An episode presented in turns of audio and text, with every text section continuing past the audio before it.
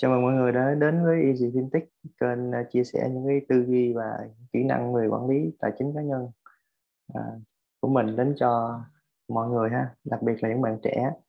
Thì mình cũng hy vọng là mình có một cái à, góp một cái chút cái công sức gì đó cho à, chúng ta có một cái tư duy đúng đắn hơn để sớm đi đến cái thịnh vượng tài chính. À, cái thịnh vượng tài chính ở đây mình muốn uh, chia sẻ cho mọi người đó là là một cái tư duy một cái cuộc sống mà ở đó nó nó có sự cân bằng giữa à, tài chính nè giữa à, sức khỏe và cái bình an sự bình an trong tâm hồn nữa. Thì cái chủ đề ngày hôm nay á, mà mình muốn chia sẻ với các bạn á, đó là à, cái điều gì xảy ra nếu mà chúng ta đi đầu tư ở hai cái kênh mà nó chênh lệch cái lãi suất với nhau là 5% À, ở đây mình sẽ làm nhiều cái bài toán so sánh để cho chúng ta hiểu. Có thể là đôi khi nó chỉ là hai phần trăm năm phần trăm thôi thì à, trong một cái thời gian khoảng 10 năm 20 năm thì điều gì nó sẽ xảy ra? Tài sản của bạn nó sẽ chênh nhau có nhiều hay không? Rồi hãy cùng à, theo dõi chi tiết cái phần à, này ha.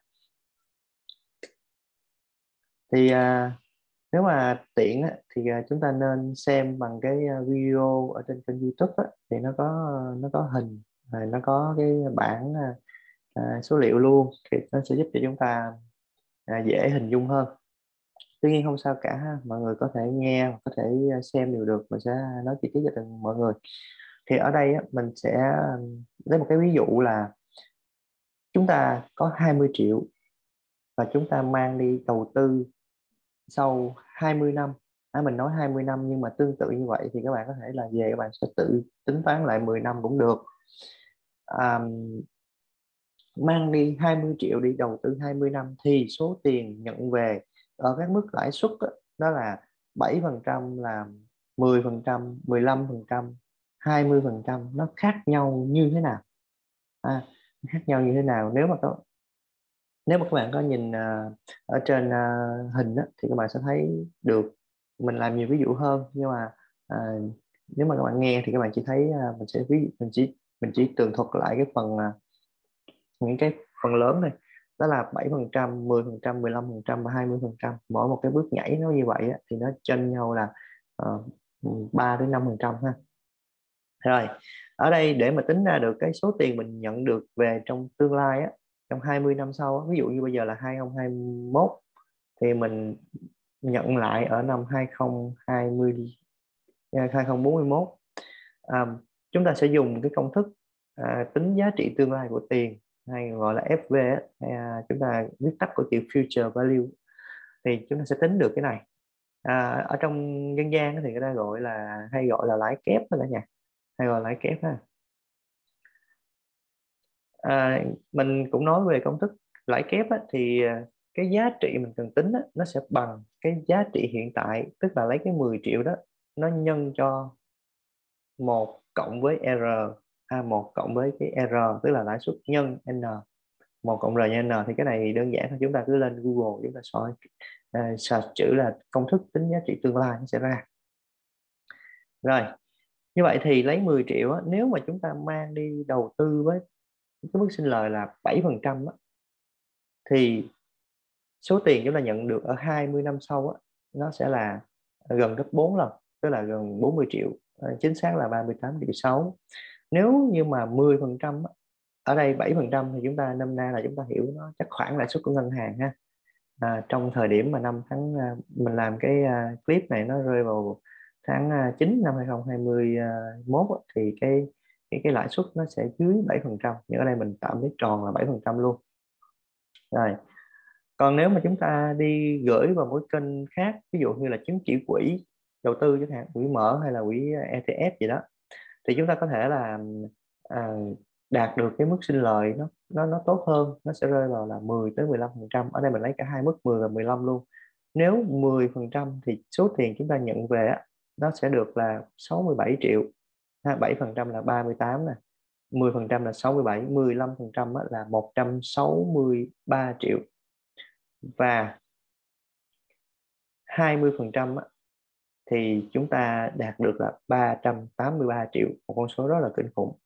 Mọi người nhìn thấy nè à, 20% thì ờ, nó sẽ tương đương với với với lại là một cái ờ, một cái danh mục cổ phiếu thật ra là cổ phiếu thì có có rất là nhiều mã nó tăng trưởng tốt hơn nhưng ở đây cá nhân cái kinh nghiệm cá nhân của mình á, thì 20% là một con số mà nhiều người làm được.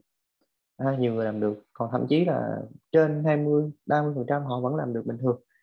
Um, rồi tóm gọn lại ha. Chúng ta nhìn thấy là một con số 7% thì nó là 38 triệu.